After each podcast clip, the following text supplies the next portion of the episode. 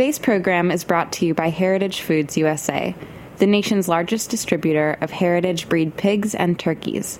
For more information, visit heritagefoodsusa.com.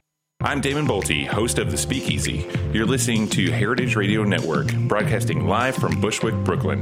If you like this program, visit heritageradionetwork.org for thousands more.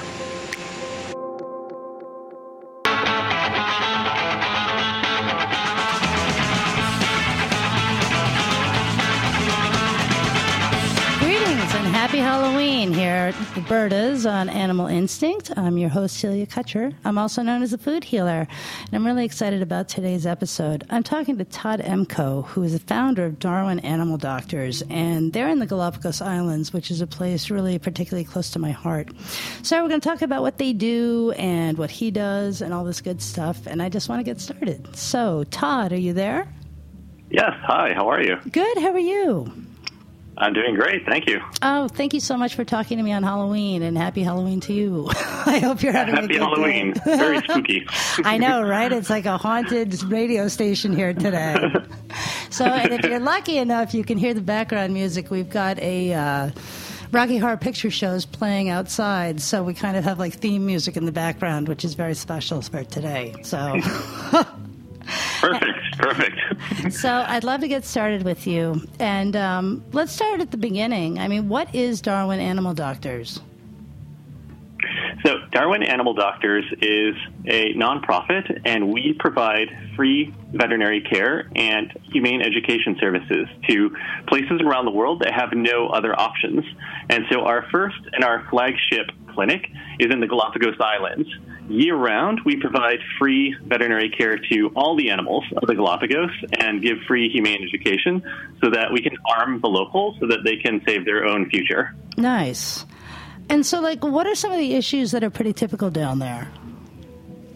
Well, um, as always, in any precious ecosystem, especially a World Heritage Site that has some of the last of the marine life around the world that's been emptied out in the rest of the oceans that everyone still wants, um, poaching is always going to be a big issue. Ugh. But also, a lot of other issues that people wouldn't really know about are happening on the Galapagos. Like most people have no idea that the Galapagos has thousands of dogs and cats all over it, actually. And so Wow. before we actually started, yeah, and before we actually started making Darwin Animal Doctors, the first time I actually went to the Galapagos, along with my co-founder Andrea Gordon, mm-hmm. we had no idea that any of this was happening. We actually went down there for marine conservation. We were going down there to patrol the marine reserve with uh, the Ecuadorian rangers to make sure that uh, the poaching was being curtailed. But every time we docked on land, we saw that the Galapagos Islands, the actual land, was nothing like people had imagined around the world. That there are entire towns, cities, highways built Yeah, on it. yeah. Um, and there's yeah, there's thousands of people living on the islands, and they've all brought their dogs and cats. Okay. And because no one knew that this was happening, no one brought any infrastructure um, to help alleviate the problem. Yeah. So there was no permanent year-round veterinary clinic that was spaying and neutering the animals, Ugh. teaching the people why they should and how to take care of their animals Yeah. properly, and how to make sure that their animals don't interfere with the wildlife. Because you know, cats predating on wildlife Totally. or reproducing, and dogs, you know, competing for um, territory with sea lions, or the worst case is animals bringing invasive animal diseases that could wipe out the wildlife. Those are the biggest issues that were happening there. But the fact was that since no one knew it was happening, no one was actually doing anything about it, even though the simplest thing to do was to bring veterinarians there to Yeah. help alleviate the issue. That's a, I mean, that's a trip. It's like before uh, we did this interview, I was emailing with Todd and told him that I was in the Galapagos in, t- at, in 2000. And he said, well, a lot's changed since then. And it's like, I'm shocked hearing this right now. And so, like, are there Yeah. dogs and cats, like, on all the islands now, or are they just kind of like on the populated ones? Uh, they're mostly on the populated ones. Once in a while, you'll see that there are invasive animals on some of the other islands, but usually, um, more than dogs and cats, usually they're goats, believe it or not. Goats? Because, yeah, well, the reason why there were goats on the Galapagos is because um, it started a long time ago as, as a habit among the seafaring people that would pass through the Galapagos. Um, it would be a long time before they would ever see land again, so this station that was, you know, this, this series of little islands that was over 600 miles off of the coast of the continent. Mm-hmm. They would deposit goats on the island so that when they came back, Totally. they would be able to have source of food to pick up on their way. Um, but the goats completely took over. Okay. So whenever they go onto an island, they, they take over a lot, and there there are there's you know it's it's a very intense topic, and we could do like three podcasts on the goats alone. I'm amazed here. yeah, but the um, the long story short about what they did was that they actually did a program called um, Project Isabela, Uh-huh. where they they hired like military snipers Oh my God. and uh, helicopters, where they they actually like shot dead like over a hundred thousand goats on the island Wow. um, in order to take it. I mean, like there's so much that's that's just bad about the situation in general Wow. that that obviously, but uh, yeah, as you can tell, there's a lot going on in the Galapagos and of a nature and of a degree that most people don't know about. I mean, I'm sitting here with like my jaws on the floor, my hands over my mouth. Literally, I've like caught myself in a reflection, like, oh my god, I'm, I'm absolutely. I mean, I don't even know what to say because like when I was there, I mean, obviously, I went with with my family as a tourist, and so you know, you definitely don't see all of it. Like we did go to. I guess it was Floreana. I'm not sure. I don't remember which which island we went to that was populated, and I'm sure it's the one that everyone go, went to at, for lunch and stuff. But at that time, there were real limitations about who came in. So you know, we were seeing the absolute idyllic perfection of all of it, really. And I mean, you would have no idea. Obviously, the goats were there when I was there. They didn't just show up recently, you know. And so, hearing Yeah. about invasive species that are like you know brought by humans is like, oh, here we go again, you know. Yeah. Well, the thing is that there's a lot of people that want to help turn the islands around. And mm-hmm. in fact, a lot of the locals that have been there forever want to help out. But the problem with people invading an area is one that no one's really been able to tackle too well. Yeah. Um, and even if people really want to help make the problem better, if there's something happening like you know three international airports being built on the island Oh, my God. it's like well if you're a guy who's or a family or a person that wants to help what do you do Yeah. against that if you are local and you have no you know background in how to protect ecosystems and stuff Yeah. and so one of the big things that we like to do is partner with the local government, which is also doing its best too.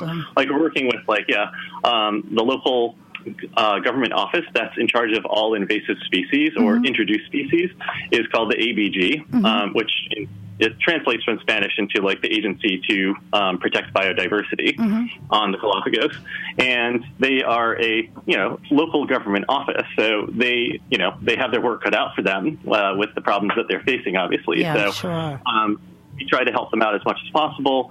We help them out with veterinarians, um, accompanying them on veterinary campaigns to do spay neuter, but even more importantly, do the humane education to teach other locals, hey, if you want this to stay this pristine, if you want this to be something that you know your children and theirs can be able to enjoy and you know be able to live here Yeah. um, without like everything being decimated, then here's some things you can do.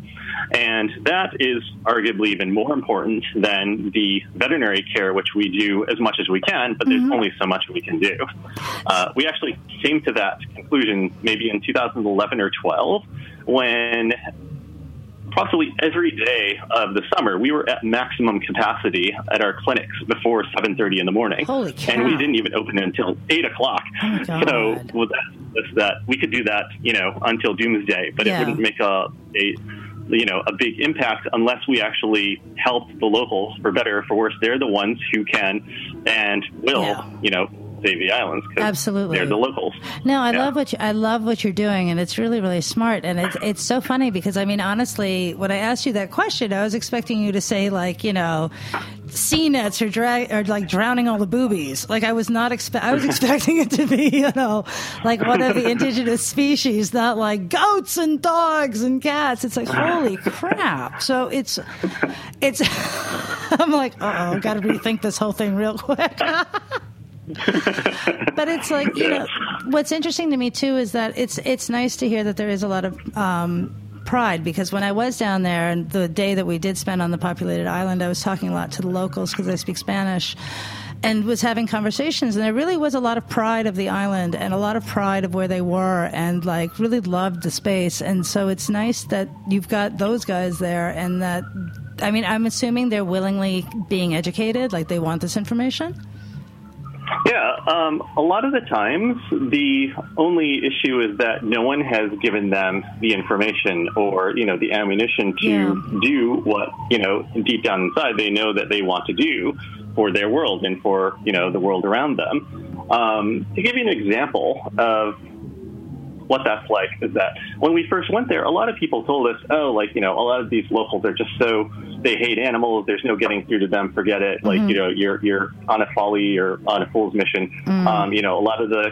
kids are going to like, you know, hurt animals for fun and stuff like that. But we found out that there just wasn't any uh, permanent year-round humane education. That they're living in the Galapagos. They're living in a UN World Heritage Site, Yeah. known for its, you know, worldwide for its beauty. But there weren't people teaching them that fact. Number one, year round, and number two, why it was so special and how they could protect it to be so special, and teaching kids how to take care of animals. So Nice. after we actually did some uh, programs for humane education with the children, those same kids that people were telling us to write off were actually making their own humane education groups and teaching adults why they should take care of animals. And Wow. when we actually told them, when they asked, hey, will you give us some leashes and collars and work with, you know, one of our sponsors, Lush um, Cosmetics, Oh, nice. in order to, oh, yeah, yeah, in order to, because they actually funded our first humane education program. Wow. And so, yeah, so they're awesome. And so they came to us, uh, with us to the Galapagos once, and they um, met some of the kids that we were helping to teach. And when the kids asked us, can you help us with some of these materials so that we can teach adults how they can take care of their dog, give them like poop bags so that they can pick up their dog's poop so it doesn't spread disease. Seriously. And we all said, sure. Like, you know, Lush said, we would love to help. They actually put their hands uh, over their face. They started crying, and we said, what's wrong? They said, they said, yeah, we never thought anyone in the world cared about us who lived here to actually help us save animals when that's all we want to do. Wow. And so that broke our hearts. We said, yes, we'll do whatever it takes to, to help you guys save the animals. Wow. Oh God, you just gave me goosebumps. That's wonderful. That's really, really wonderful, and it's it's so so important because it's you know the kids are the ones that are going to do it, and if the kids teach the adults, then they feel really cool because they've got the knowledge, and the adults are going to listen. So that's a really nice program. And so, how long has this been going on now? So, uh, Darwin Animal Doctors officially formed in 2010, and we've been growing ever since. Even when we started in 2010, we had been trying to, you know, um, cultivate veterinarians working there for a while, but we didn't even have a permanent clinic. It took a while for everything to come together, Yeah. and now we actually not only have a permanent clinic there, we are actually have a amazing agreement um, that is pretty historical with the Galapagos National Park because you're in a World Heritage Site, and even if you're a veterinarian or you're a local, no one is allowed to touch the local wildlife. Um, it's, it's against law. And so through years of working there, we were actually able to work with the national park, and they gave an agreement where we are able to help assist them in, in taking care of any animals that they find that are injured or sick because of human interference, which is amazing. We're a bunch Yeah. of, you know, mostly foreign vets coming in, and uh, in this very delicate environment, that's the, you know, the pride of, of Ecuador, they're allowing us to help them in this way. So we're, we've been really stunned when we realized we apparently worked there long enough with that community to to cultivate that, that matter of trust. Totally, totally. And if you don't have that, you're not getting anything done. You know. Yeah. It's really like. Um, did you have any idea this was going to be this successful? Um, at the time, all we thought was panic because this place needs veterinarians. What do we do? Let's form uh, uh, an organization that can bring animals in, uh, that can bring animal doctors in from anywhere we can find some volunteers. And we didn't even we didn't even imagine that we would be actually not just doing this in the Galapagos, but now being invited to do the same project in other countries. This is such an honor. This is so cool.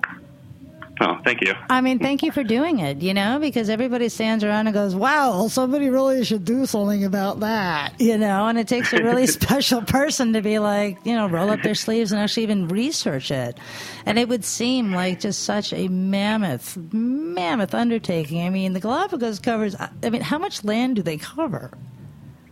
Um, the Galapagos Islands are actually really small. Are the they? main island, the most populated island, which our headquarter um, clinic is on, that Mm-hmm. has the most population, is only about 30 miles across. So these are not a large amount of space, but they house an amazing, you know, Yeah. collection of species and endangered species and unique species that you'll never find anywhere else.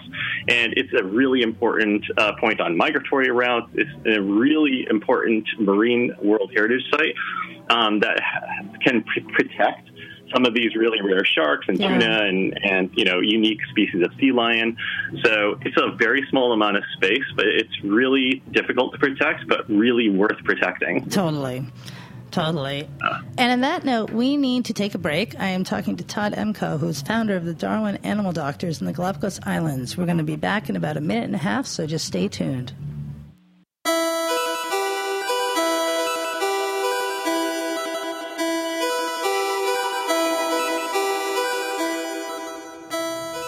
Music for this commercial break is brought to you by Rectech, and this track is called Field Trip World.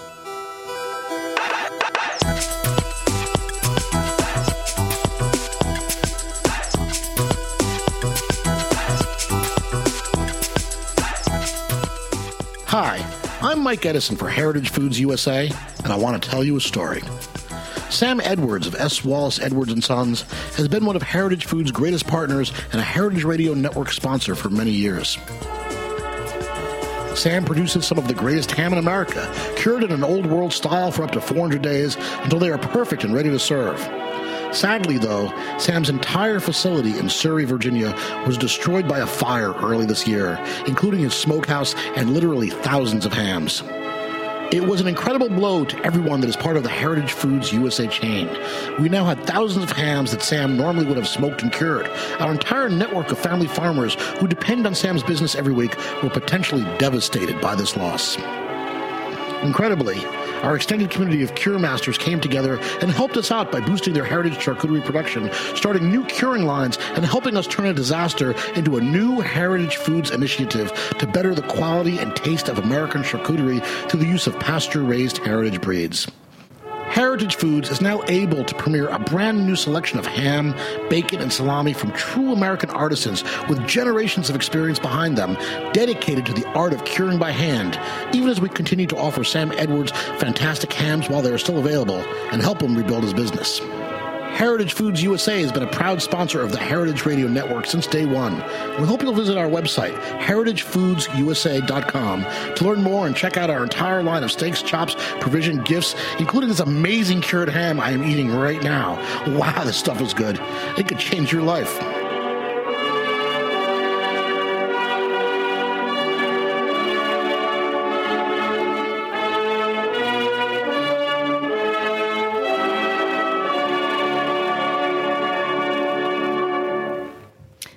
We are back. I am talking to Todd Emko all about Darwin Animal Doctors on the Galapagos Islands, and I'm I'm blown away by this this interview. Actually, I'm learning a ton. This is so not the answers that I was assuming were going to happen. Now, I have a question that I want to ask you, and I know that it, eh, I don't know if this is controversial or not, but I've heard a lot of different answers regarding it. So if you know it and if you don't want to talk about it, just say so, okay, and that's fine, and we can pretend this didn't happen. but do you know whatever ha- what happened to Lonesome George, the tortoise? Oh well, no, I mean, do you mean did he actually just die of old age, or, or what happened told, to his eggs? like, uh, no, it was like I went in 2000, and it must have been about like 2000, God, maybe 12 or 13. I remember like seeing an article that he was killed by poachers, and then I heard someone was like, "No, he's fine, and he's right over here." So I was like, I don't know what the story is, and if he's okay, or you know, Oh no, no. The um, well, uh, I can at least put that to rest. No, he did not get killed by poachers. Okay, good. Um, Lonesome George was, you know, he was well over 100 years old, Yeah. um, and he apparently died of, of natural causes. Um, but he was very protected and he was, um, you know, very closely monitored, obviously. Yeah. Um, but the the what he represents is a lot more tragic than simply how he ended. Yeah. Because what he represented was the fact that there was an entire island of precious, unique giant tortoises that we couldn't save. And it was all due to, unfortunately, human interference. Actually, it was the goats that we were talking about that Oh, largely did it. That in the poaching and hunting of, of the tortoises. So, um, the fact that he was the last one and that we tried so hard to, you know, bring the species back Yeah. through him as much as we could, that whole scenario was was very sad that that you know was what it came to. But his actual death was not uh, mystery as far as I know. Okay, I mean, good. I mean, he yeah, he was only he was probably less than a mile from where our clinic is in the Galapagos. So we encouraged all of our um, all of our volunteers to go see him before they left. Yeah, I got to see him, and it was really cool. And I mean, just the history from Lonesome George is just amazing as well. I mean, for people that don't know, he was really important, and Darwin knew him. And so, if you want to elaborate on that, because that's about as far as I go with that.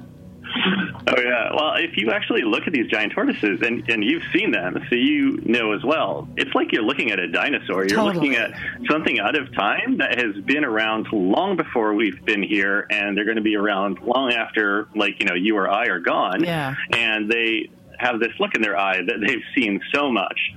And a lot of people might write them out as, oh, turtles, what do they do? They don't really think, well, if you're alive for over 100 years, you can't really go that long without just seeing a lot. that's a good point. And Yeah. knowing a thing or two, you know. Yeah, and they've they've often, you know, I'll be stressed out about, you know, a campaign or something we're trying to do there, Mm-hmm. and I'll just sit with a tortoise, and they'll just kind of give me this look, and I'll I'll just be thinking, yeah, you've probably seen it all, and there's probably a blink of an eye to you, so yeah, I should probably cool it.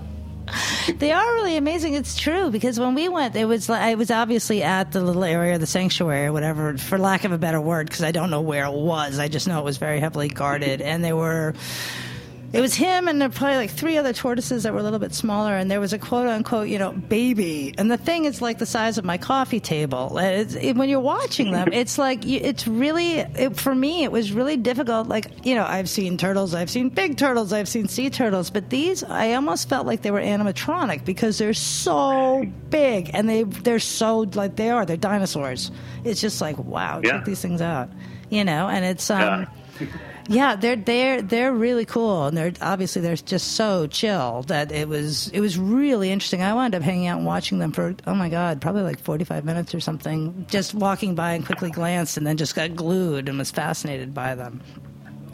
But Oh that's yeah, what and I there's mean. there's actually um, higher up, away from the main um, port city, Mm-hmm. uh, where you saw Lonesome George. That was actually the Charles Darwin Foundation Yes, it portion of the national park. Yeah, and uptown, like up in the in the mountains, Mm-hmm. there are uh, turtle sanctuaries where they have a giant uh, hollowed out shell.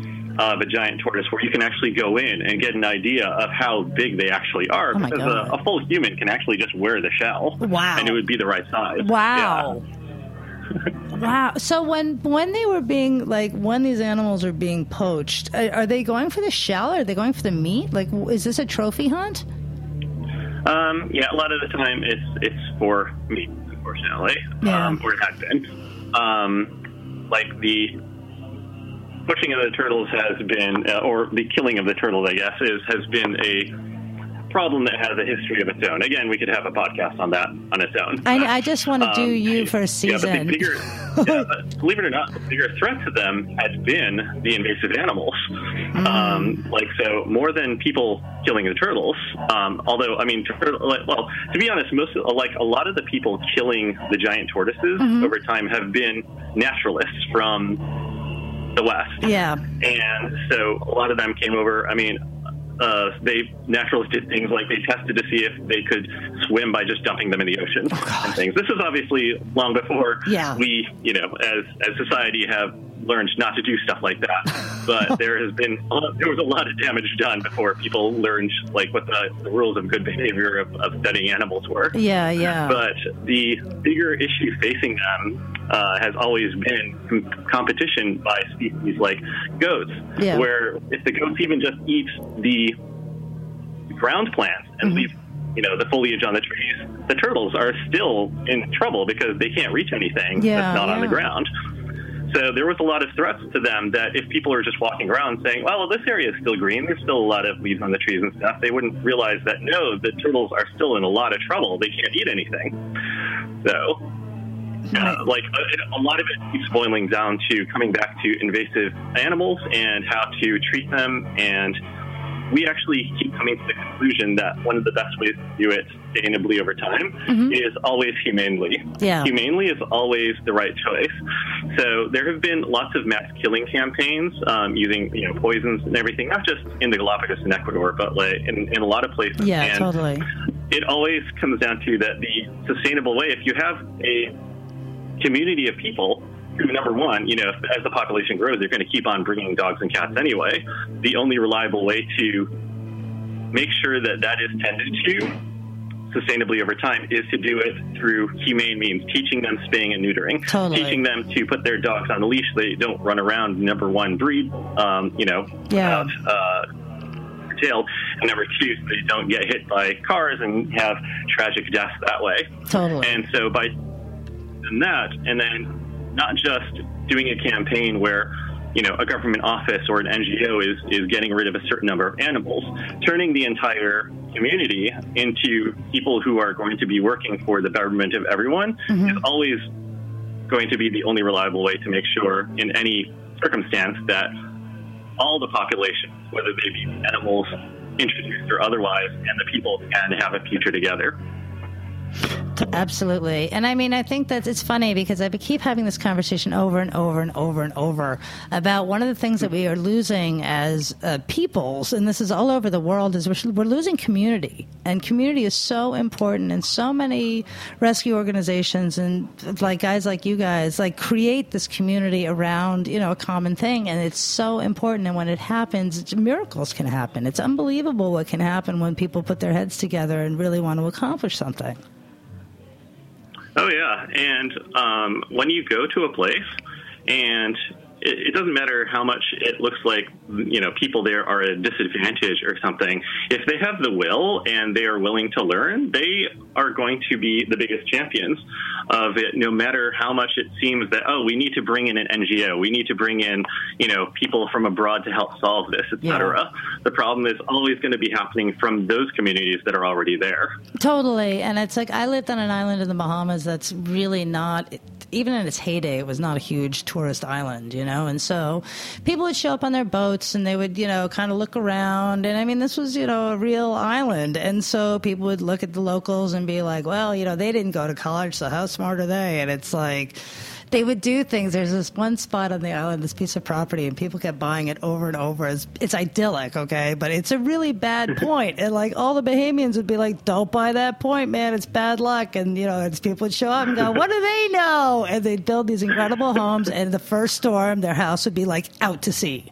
You know, and it's like it's the people that live what they are where they are know what is going on. So in many cases, when like they had some, they had an NGO come down for something for like just for specs, and it was kind of like you guys just don't even have a clue. You know, it's like this could be taken care of, but you gotta like you know just because they didn't go to Harvard doesn't mean they're not educated people. And that was something that we, I've seen over and over, and it's so infuriating because it's like, guys, these guys have been here for generations. Like they know what's going on. You know, they know where all the fish are. They know where everything is at every moment. You know, and then they come in like science. You know, and they're like, we can't find anything, and it's like, go ask Charlie. He'll tell you right there. So, and it always used to make me oh, laugh. Well- You know. It's, it's really interesting because we often, as people from the U.S., often go to a place and have the notion that if we go there, that people marvel, like, wow, these people are from such a, a wealthy place, and you know, uh, I came from this fancy college background and everything, but they they uh, often feel sorry for us. It's really funny. Um, a lot of them, uh, well, they, they feel sorry for the fact that none of our food is real. Yeah, no kidding. They, they feel sorry for us for our healthcare system. Yeah. I mean, actually, I got sick earlier this year, and uh, my friends in Ecuador were saying, "Oh my God, was, you're sick, and you're you're in the U.S. Like you've got to get out of there." Oh no! You know? And this, the funny thing was, this was right after the earthquake had ravaged uh, Ecuador. Oh God! And so they were saying, "Come down here, you know, like we'll take care of you. You know, we're we're sorry, we can't give you too many good accommodations because the town was destroyed by the earthquake, and you have to live in a refugee camp here. But like, we'll give you so much better health care than you oh get over God. there." oh my God! it's like, and the sad part is, is you could be right. You know, it's it's just crazy, and it's it's um it's something that I actually being able to be in that sort of a sort of a situation and actually really learn from you know the people that are from there no matter where you are is such a gift and it's so much more knowledge that it's really like all you got to do is pay attention you know? And that's when we become like the world police dun, da, da, you know? And it's like let's see if this works. Oops sorry. Anyway never mind. You know crawl back off and be like you didn't need that mountain really. It's okay you know? And so it's it's nice with this show what i've been seeing is that when people are you know people from all over the world are starting to really pay attention. So it's it's not just you know one country or one area where people are spreading from in order to help it's really a worldwide thing and i think we need that the people it's like i think people are starting to catch on that the planet is kind of like all of our responsibility at this point you know and so like if we all kind of help out and do a little thing maybe this will do something i mean i hope i would like to believe Oh that. yeah. Well, yeah. Actually, I mean, if you go to uh, a lot of remote communities, and even before, or sometimes just after a little bit of human education, you'll see that that kind of understanding catches on very, very quickly, and it, makes you wonder, like, what's it going to take for it to happen here? Yeah, no ways, kidding. It's easier for it to spread in a smaller community, in smaller remote areas, um, and that like we might be at a disadvantage from the fact that we're such a big established country of you know long time institutions. That's a good point. um, yeah. It's a really, really good Make point. Well, and the problem that we have too is that you know we're like, "What are you going to tell us?" Ah, and it's like we kind of need to drop that attitude a little bit, and I think you know, humble up a little bit and just Right. help to save ourselves, you know. But I mean, that being said, what do you think? Like, so it's basically the dogs and just people that don't know better. I mean, are you guys treating any wild animals at all? Are you really just dealing with like the ones that are coming in? Oh yeah, so um, we're treating the ones that the we're treating wildlife that the Galapagos National Park will contact us about and say like, hey, would you assist by giving veterinary care to this injured or sick animal? And there's actually a bunch of rules about it. For instance, if an animal, you know, say a sea lion gets injured by you know a shark attack or something, Yeah. that's something that you know we're not allowed to interfere with Yeah. um, because that's that's just natural. That's happening in the wild.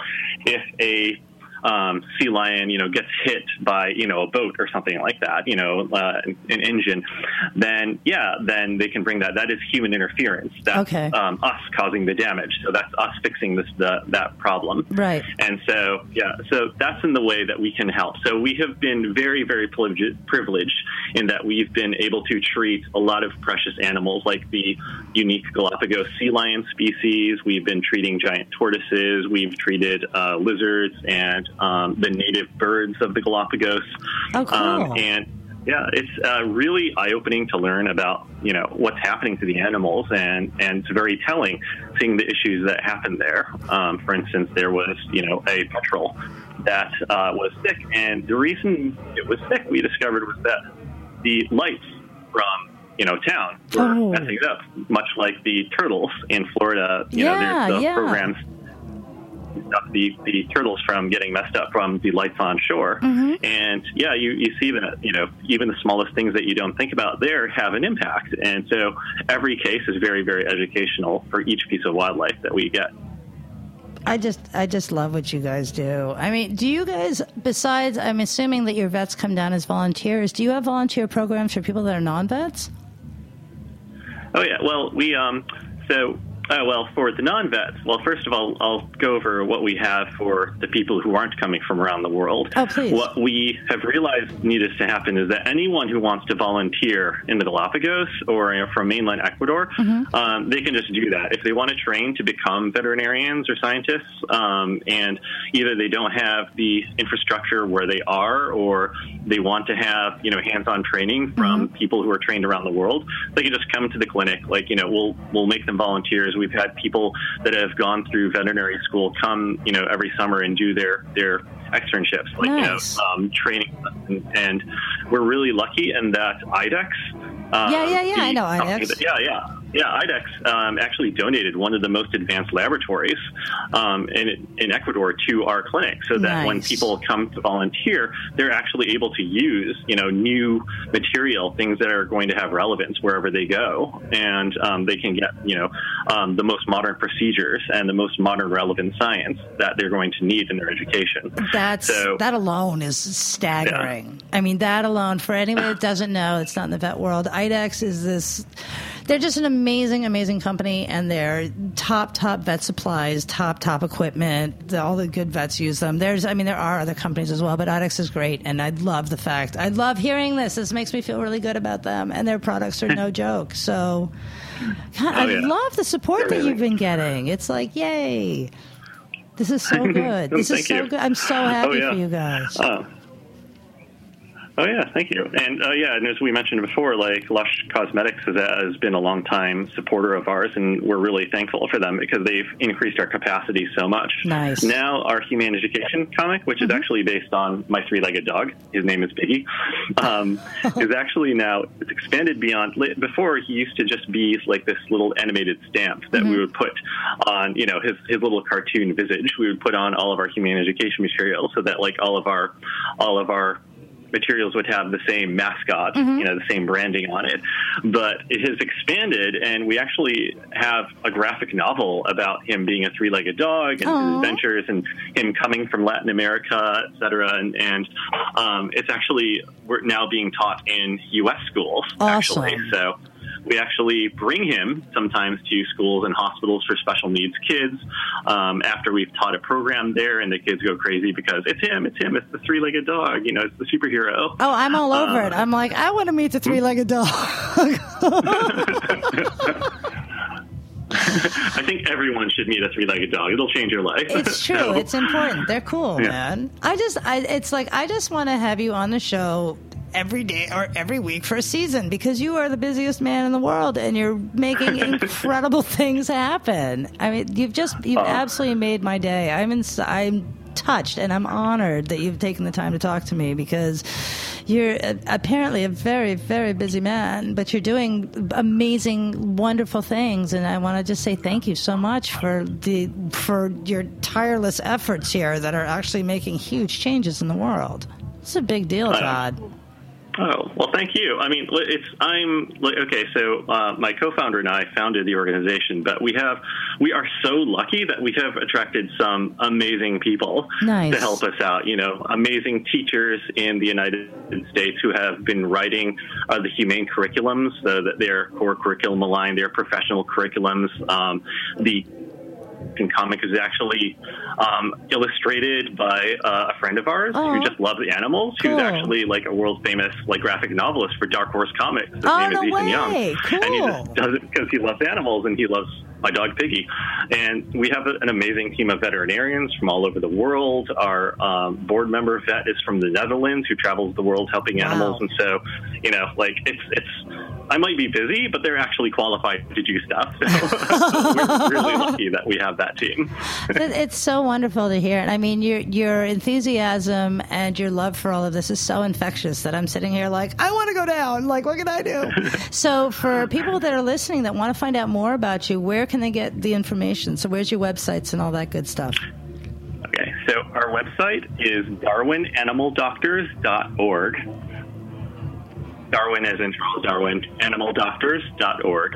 And then, are you on Twitter as well? Oh, yeah, so we are on Facebook and Twitter. We have links to all of those um, on the site. And if you just go to Facebook and type in Darwin Animal Doctors, you'll find us posting a ridiculous number of puppies and kittens. Sounds like my kind of page. Oh yeah. Actually, so so actually, some of the times that we've been making presentations, because like we're really lucky in that you know National Geographic, Lex Fund, um, and um, IGTOA on the Galapagos have been um, helping us out. And when we make presentations to some of these organizations, you know, groups like you know the World Wildlife Fund or Nice. the you know Charles Darwin Foundation are making these big scientific presentations. And when it's my turn to go up, I'm like, uh, we got really cute pictures of puppies and kittens for you guys. Like, look at them, aren't they awesome? Yay! Wow, what a trip, man. I, I have loved this interview. I just want to say thank you so much. And I could talk to you. I'm go- I'm going to have you on for a bunch more shows. Actually, Todd has been uh-huh. doing some incredible stuff in, is it, I'm, I feel like an idiot, but is it in Sumatra?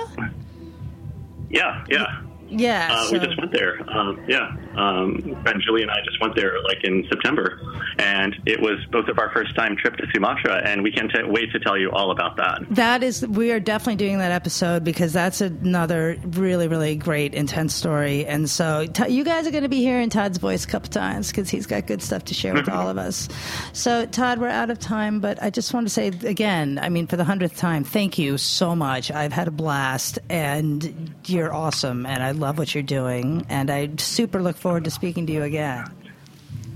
Oh, thank you so much. I can't wait to do this again too. And so now, now you're ready. You can get out there and get to the parade if you're feeling better. So quick, go! I'm going to race out there Thank too.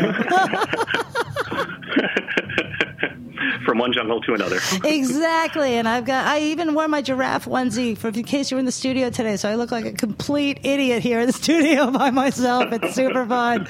But I'll post a photograph on Instagram because it's the least that I can do for all you guys tolerating my insanity. So that being said. Thank you all for listening. I will be back next week with a brand new episode. And until then, take care. Bye.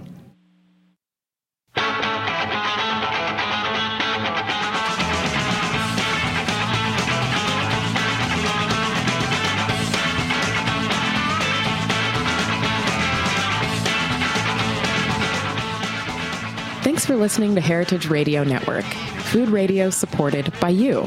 For our freshest content and to hear about exclusive events, subscribe to our newsletter. Enter your email at the bottom of our website, heritageradionetwork.org. Connect with us on Facebook, Instagram, and Twitter at heritage underscore radio.